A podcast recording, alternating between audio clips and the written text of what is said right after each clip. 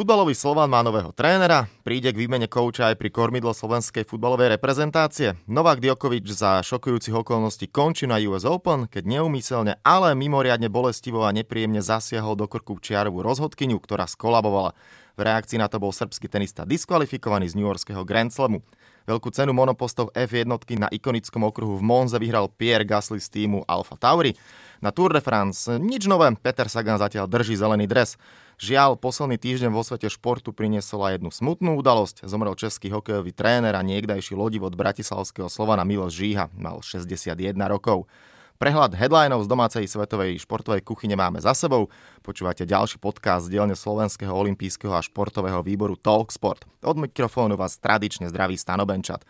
Keďže v dnešnom rozprávaní bude dominovať téma futbalu, som nesmierne rád, že pozvanie prijal Bart slovenskej novinárčiny, jeden z najrešpektovanejších autorov posledných dekád, tvár športovej redakcie denníka Pravda Michal Zeman. Miško, pekný dobrý deň.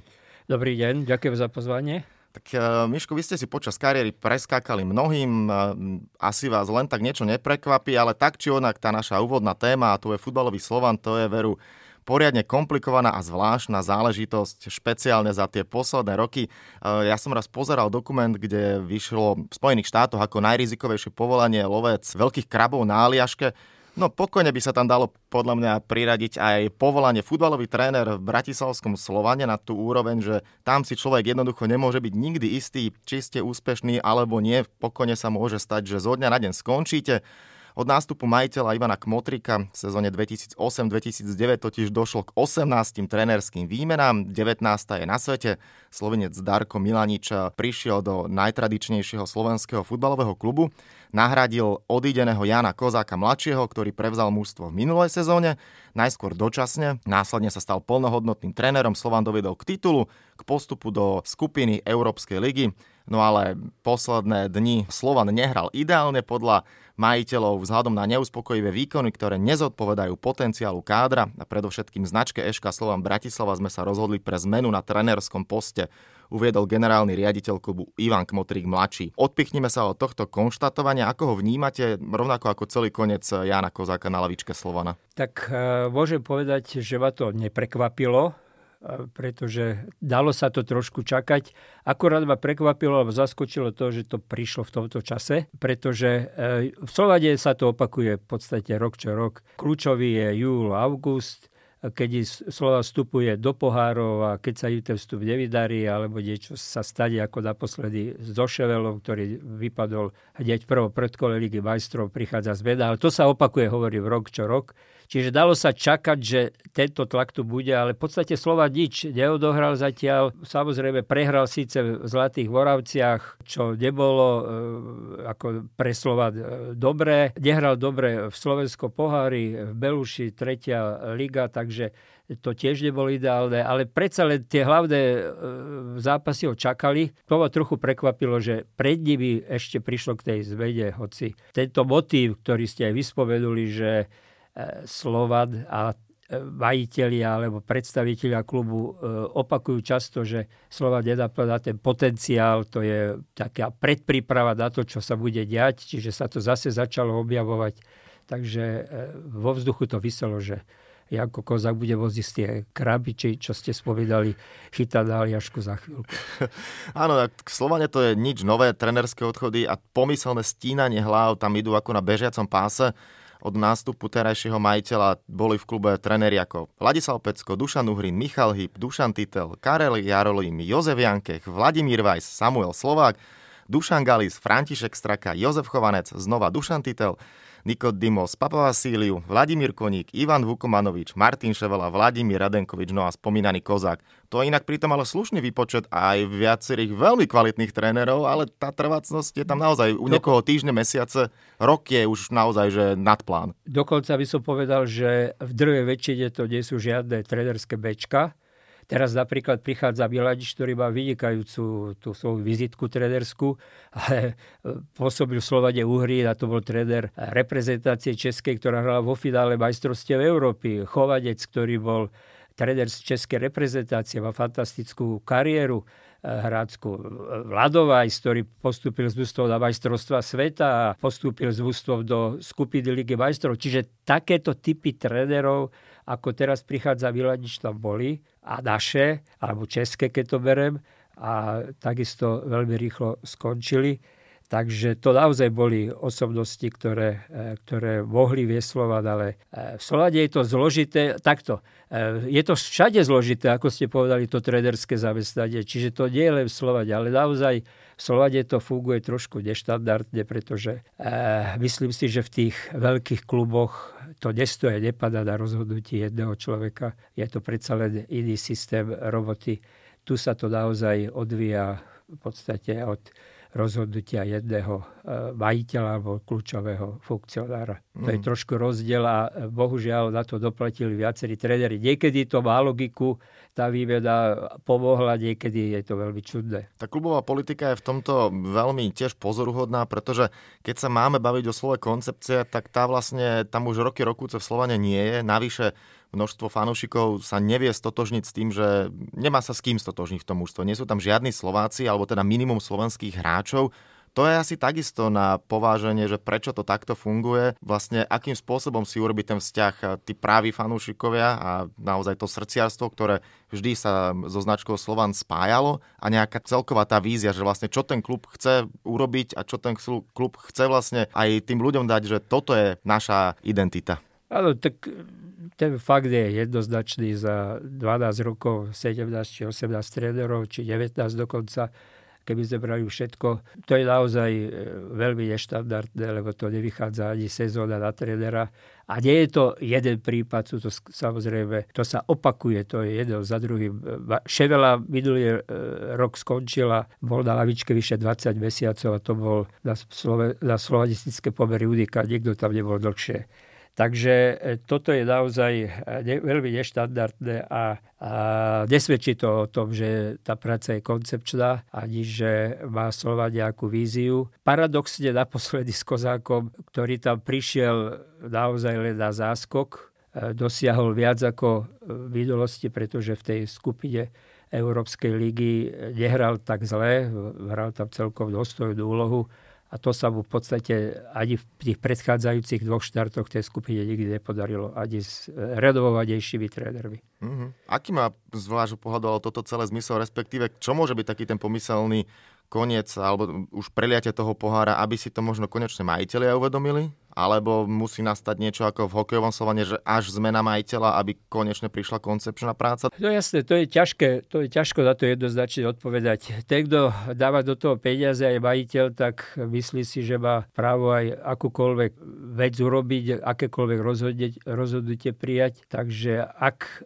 je toto filozofia majiteľov, tak ja si myslím, že sa to ťažko len tak zvedí, že je to, to bude, tak to môže pokračovať. Prichádza tréner, ktorý je redovovaný, tak ja neviem, že aký spôsobom on bude dokázať komunikovať s majiteľom alebo s, s hlavným šéfom klubu, pretože predpokladám, že zase si nenechali tak brnkať do dosa tiež, ale to ukáže až ďalší vývoj. Je správne, keď e, prichádza na trenerskú lavičku Slovana e, cudzinec? Na jednej strane to mužstvo je množstvo legionárov, takže takéto čiastočné odosobnenie tam určite bude. Na druhej strane je to tréner, áno, je to tréner, ktorý má množstvo skúseností zo zahraničia, takže vie asi, ako to e, pri tom legionárskom chlebičku chodí. Slovinec, je to podobná mentalita, ako sme my, takže Myslíte si, že zapadne bez problémov do toho prostredia Slovana? Tá slovinská stopa v Slovade teraz je, pretože sú tam dvaja hráči, e, celkom slušní a vieme ten príbeh Šporárov, ktorý sa tam uchytil a e, odišiel. Pre Slovade je kľúčová zásadná jedna vec. Úspešnosť v Európskom pohári. To je alfa a omega. Slovan má 10 slovenských titulov, myslím si, nehovorím, že to nič preto neznamená. Titul je samozrejme prvý odrazový mostík, ale to nie je to kľúčové. Slován sa musí e, výraznejšie presadiť v Európe, pretože ukázala to aj, ukázal to aj minulý ročník, že jedine z toho môže profitovať. E, predal Šporára za 7 miliónov, hoci ich nemá stále, ale teoreticky ich predal, ho predal za 7 miliónov. To by v živote Šporár nepredal, keby hrali iba Slovenskú ligu za, za takú sumu. Čiže od toho sa to odvíja. Slován bude spokojný vtedy, keď bude úspešný trochu aj v Európe. Ja nehovorím, nedosiahne určite na úroveň tých špičkových tímov, nepresadí sa tých záverečných bojov Lige majstrov, ale to, čo predviedol v Európskej líge, to by mohol a mal zopakovať aj v nasledujúcich ročníkoch. Keď sa mu to podarí, tak myslím si, že bude aj Biladič úspešný, keď je, skončí podobne ako jeho predchodcovia. Ak by prišiel do Slovana Pep Guardiola, koľko by ste mu dali trvácnosť v klube? Ja, to, to je ťažko naozaj povedať. Podľa mňa taký klub, e, taký tréner do Slovana nepríde, ďalej preto, že ho Slovan nezaplatí, ale to nesúvisí iba s tým. To je celkovo ambícia byť tomu klubu a tak. Čiže toto zatiaľ nie je vôbec reálne, aby sa objavil a závisí od toho, aký má tréner káder, to je jasné že to nie je len, to je len, keby dostal ten tréner priestor časový, že by mohol vyberať hráčov a budovať tak samozrejme Guardiola je výborný tréner a určite by sa to prejavilo, len je otázne, či by mali s ním dostatočne trpezlivosť. Hoci kde, nielen v Slovade, lebo samozrejme títo tréneri robia trošku na inej báze, ako sa robí u nás. A mm-hmm. S iným kádrom hráčov a s inými aj, aj treba povedať, že aj tam hrajú úlohu peniaze, lebo tie rozpočty sú úplne úplne iné. Mm-hmm. Mimochodom, ako vy vnímate postavu šéfa klubu Ivana Kmotrika mladšieho, ktorý teda má na starosti všetky tieto hráčské zmeny, trenerské výmeny, riadi klub. Ja viem, že on je niekedy vnímaný dosť ako kontroverzná postava, všetci vieme aj o možno jeho problémoch, ktoré mal eh, so zákonom. A to riešiť nemusíme čisto z tej futbalovej stránky. Ako vnímate jeho postavu? Ja si myslím, že, že on e, dostal klub a nebol možno úplne na to pripravený zo začiatku, ale učí sa aj on v tej pozícii. A samozrejme, že ide, e, ide mu o to, aby ten klub e, dosiahol úspech, to je jasné. Niekedy chýba tam tá trpezlivosť, chýba taká tá koncepčnejšia práca a vízia, ale myslím si, že tie zmeny, ktoré sa robia, zatiaľ neprinášajú taký efekt, aký, aký by si asi želali uvidíme, ako to pôjde ďalej. Myslím si, že tak, aby som teda odpovedal tú otázku, myslím si, že urobil nejaký posun, získal nejaké skúsenosti v tejto práci, ale e, myslím si, že e, zatiaľ ten klub nefunguje tak, ako by mal štandardne fungovať.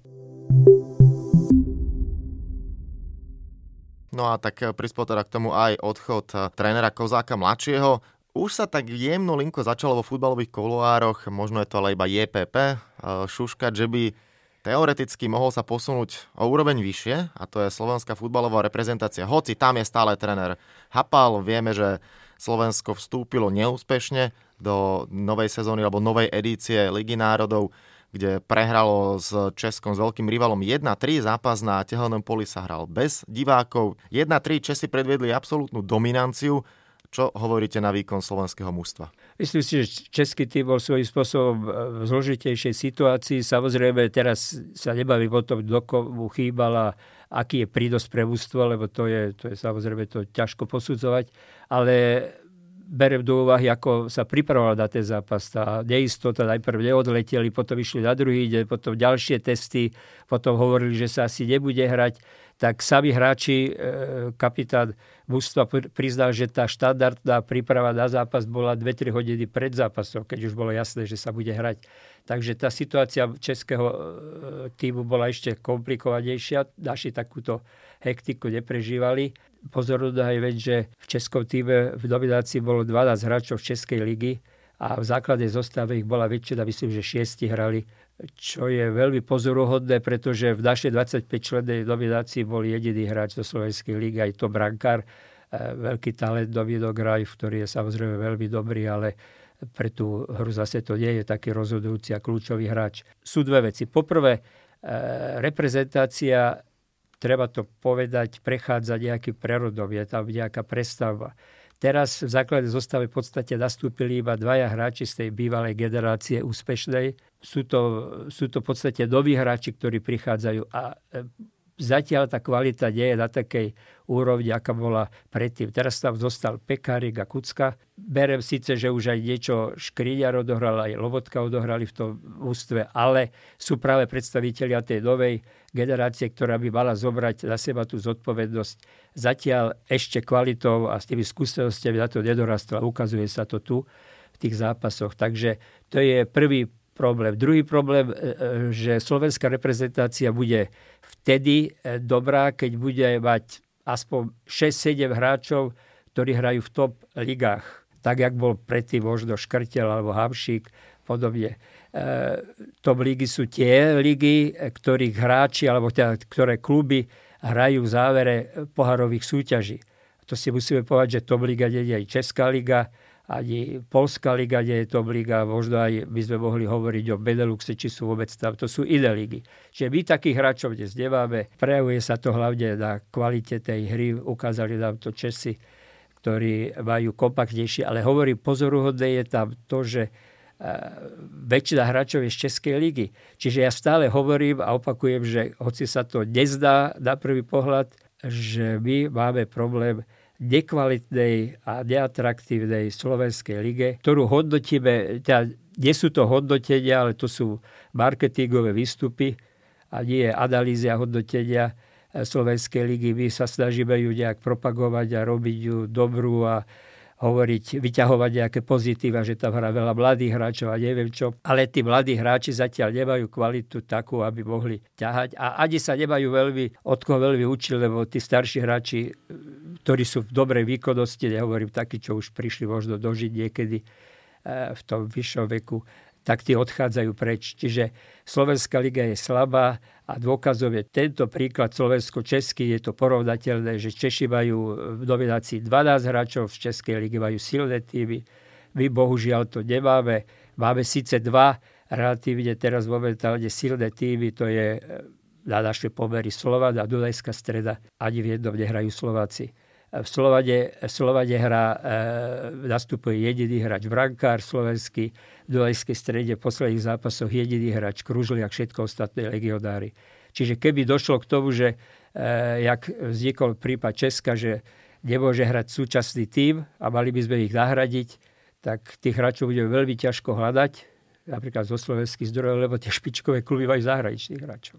Uh-huh. Takže od tohoto sa to odvíja, tá súťaž je slabá áno, keď sú nejakí šikovnejší hráči, kde odchádzajú do zahraničia, ale e, pre samotnú súťaž to nie je prínos. Mm, a vrátim sa ešte možno aj k tej pôvodnej myšlienke. Tréner Hapal e, zostane podľa vás na, pri kormidle slovenskej reprezentácie alebo takisto do úvodzoviek je tam nejaký ten pomyselný trenerský umieráčik pri ňom? No, túto otázku už dostal aj po zápase s Českom. Povedal, že teda respektíve zareagoval, že bez komentára. Takže ako keby naozaj v zákulisí E, nejaké takéto debaty bežali, ale ja si myslím, že táto otázka sa bude riešiť e, najskôr o mesiac, pretože e, slovenskú reprezentáciu čaká kľúčový zápas s Írskou v oktobri a plus potom ďalší zápas, ak by sme vyhrali, v ktorom už budeme bojovať priamo o postup na Európsky šampionát. Ak Slovensko nepostúpi, tak myslím si, že sotva Hapal bude pokračovať vo funkcii. Ak samozrejme tieto zápasy zvládne, tak myslím si, že bude mať ešte dôveru. Mm-hmm. No a veľmi sa za posledné dni, týždne riešil aj možný odchod Lionela Messiho z Barcelony. Môžeme prejsť teda už na tento európsky veľkoklub. Ako ste vy možno toto celé vnímali, napokon tá správa je, že Messi zostáva v Barcelone, aj keď obrovská obmena kádra bude. Trenér Ronald Koeman už nejaké zmeny začína robiť, ale už je avizovaný odchod Artura Vidala, respektíve Luisa Suárez, ten by mali ísť do Juventusu Turín. Priznám sa, že keď táto aféra vznikla, tak som si povedal, že je to nezmysel a Messi v živote z Barcelony neodíde. Potom som mal chvíľu takú pochybnosť, že asi som možno sa milil, pretože sa to šeli ako vyvíjalo, ale nakoniec sa to vrátilo k tej, eh, k tej mojej pôvodnej myšlienke. Ja si myslím, že Messiho pozícia je momentálne jedine v Barcelone, že by bolo veľmi ťažké, aby on hral niekde inde Samozrejme, o rok sa to môže zmeniť, lebo tam bol spor okolo zmluvy a teraz sa ten... Ale ja si myslím, že to, je, to by bol podobný problém, ale ešte väčší ako s Ronaldom, ktorý eh, bol tvárov Realu Madrid a podľa mňa spravil zle, alebo bolo zle pre klub aj pre ňo, ja neviem, eh, kto na tom, aký podiel mal na tom odchode presne, že odišiel. A hoci Ronaldo je stále Ronaldo, ale predsa to v tom Juventuse už nie je taká jeho pozícia. A toto isté hrozilo aj v súvislosti s Vesim a ešte horšie, pretože Ronaldo predsa len tú kariéru začal ide, bol už slávny Manchester United a tak ďalej, ale Messi od prvých krokov je v Barcelone a ode s tou Barcelonou zviazaný, ja si neviem predstaviť, že vyhral. V špičkovom klube. Keď samozrejme už bude na konci kariéry a už bude len tak dohrávať a bude, bude možno robiť aj, alebo bude jeho úlohou spraviť nejakú misiu futbalov v nejakej krajine a nevie, že by išiel do Amerika. To je trošku iná pozícia. Ale v súčasnosti, keď je na, ešte na vrchole a je to špičkový hráč, nevie si predstaviť, že vyhral nejakou vidou konkurečnou klube k Barcelone. No a ešte slovko môžeme prejsť aj na dve kolesa bicykle. Slovenskí fanúšikovia si nevedia inak predstaviť Petra Sagana ako v zelenom drese. Zatiaľ ho na Tour de France má, hoci má poriadne nabitú konkurenciu, tak ako vy po tých úvodných etapách vnímate Tour de France a celkové počínanie Petra Sagana? Ja si myslím, že verím tomu teda, že Peter Zelený eh, dres získa a najmä preto, že v tom ďalšom období, ktoré čaká Tour, že on je dostatočne silný a zvládne aj tie náročnejšie etapy, ktoré sú v ťažkom teréne v kopcoch. To bude jeho najväčšia prednosť, ale mám obavu, že či vyhrá etapu, pretože on už tú absolútnu rýchlosť nemá. Hovorí sa stále, že on je šprinter a neviem, ale ja si myslím, že v tomto už nie je jeho najväčšia prednosť a ak je súboj šprinterov, tak nielen tu, ale už aj v mnohých iných prípadoch on tiež súboje nevyhráva. Ale taká tá jeho väčšia všestradosť, ako majú tí šprinteri, rozhodne o tom, pokiaľ teda dokončí túr, a ja verím, že dokončí, že získa zelené tričko. Jemu sa už dva razy stalo, aj v minulosti, dvakrát sa mu to stalo, že vyhral zelené tričko bez víťazstva v etape. Myslím si, že toto môže byť e, tretí prípad, a dokonca bude mať možno aj problém, neviem, aj skončiť možno medzi prvými tromi, čo akože pomyselný stupeň výťazov, hoci na Tour de France nie je žiadny stupeň výťazov, ale dajme tomu. Ale tá jeho väčšia všestradnosť v porovnaní s tými ostatnými eh, jeho konkurentmi rozhodne.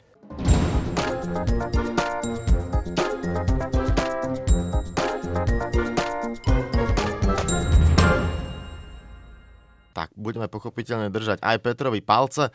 Podcast Talksport sa blíži a chýli k svojmu koncu, ale tak ako každý host aj pre vás bude na záver, pre každého hostia teda mám aj pre vás na záver pripravený kvíz, neminú vás tri otázky. Bavili sme sa to o tréneroch futbalového Slovana, no a tým trénerom, ktorý v celej histórii slávneho klubu vydržal najdlhšie v rámci jednej štácie je Dušan Galis. Bolo to na začiatku poslednej dekády minulého storočia v rokoch 1990 až 97 bol súčasťou Bratislavského Slovana. Nejdem sa však pýtať na jeho trenérske úspechy. Niekdajší výborný útočník nastúpil ako hráč vo federálnej lige na 226 zápasov. Skúste si typnúť, alebo ak náhodou nevie, alebo viete, koľko dal počas svojej kariéry gólov a toleranciu budete mať 10 gólov. V lige? Mhm, vo federálnej lige, alebo teda ešte v časoch Československej ligy, takže tak, takže to nebola ešte tá oficiálne federálna, ale v spoločnej lige koľko gólov dal Dušan Galis?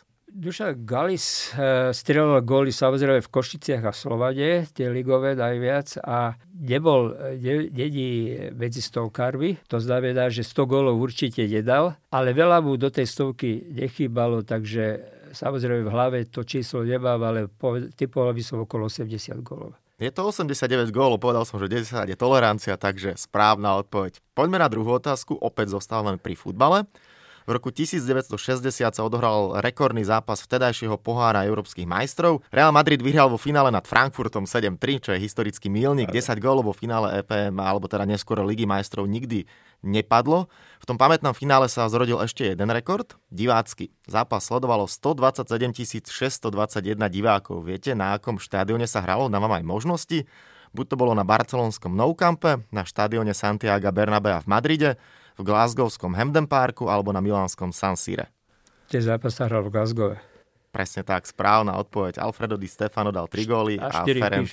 Puška 4 góly. Presne tak, OK. Geniálny zápas. No a keď sme pri futbale, tak aj tretia otázka bude spojená s najpopulárnejším športom na svete a teda už so spomínanou Ligou majstrov, respektíve predchodcom Európsky pohár majstrov. Typnite si, alebo ak teda viete, z koľkých krajín sú výťazí tejto súťaže dokopy, aj keď bereme EPM a teraz Ligu majstrov. Takže z koľkých krajín poznáme výťazov tejto súťaže a tam bude tolerancia malá iba aj jedna krajina. Bereme do úvahy aj Európsky pohár majstrov. Áno, čiže... áno, úplne od začiatku súťaže do dnešných dní, z koľkých európskych krajín poznáme víťaza najprestížnejšej futbalovej súťaže. Tak to je, toto som nikdy takto asi nepočítal, respektíve určite som sa s tým stretol, ale dávnejšie, aby som povedal, že je to viac ako 10, ale aby som dostal 15. A je to presne tých 10. 10. Španielsko, Anglicko, Taliansko, Nemecko, Holandsko, Portugalsko, Francúzsko, Rumunsko, Škótsko a Juhoslávia. Tak nebol som v Libite, ale vedel som, že to veľa ako 10 nebude, že to bude okolo desiatky, ale tak asi som to trošku, e, bol som veľkorysý voči tým iným krajinám, tým malým trpazlíkom, ako my hovoríme. Áno, nevadí. Tak e, poznáme teda aj túto odpoveď. Ja vám veľmi pekne ďakujem za príjemné a odborné rozprávanie v rámci ďalšieho podcastu Talksport. Jeho hostom bola novinárska ikona denníka Pravda Michal Zeman. Pekný deň ešte. Ďakujem pekne.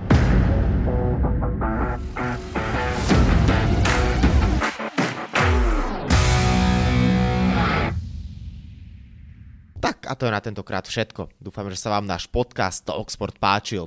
Prihláste sa na jeho odoberanie vo svojej podcastovej mobilnej aplikácii na platformách Google Podcasty, Apple Podcasty a Spotify. Podcast môžete podporiť tým, že ho odporúčite niekomu z okolia, alebo náš podcast ohodnotíte na Apple Podcastoch, veľmi nám to pomôže.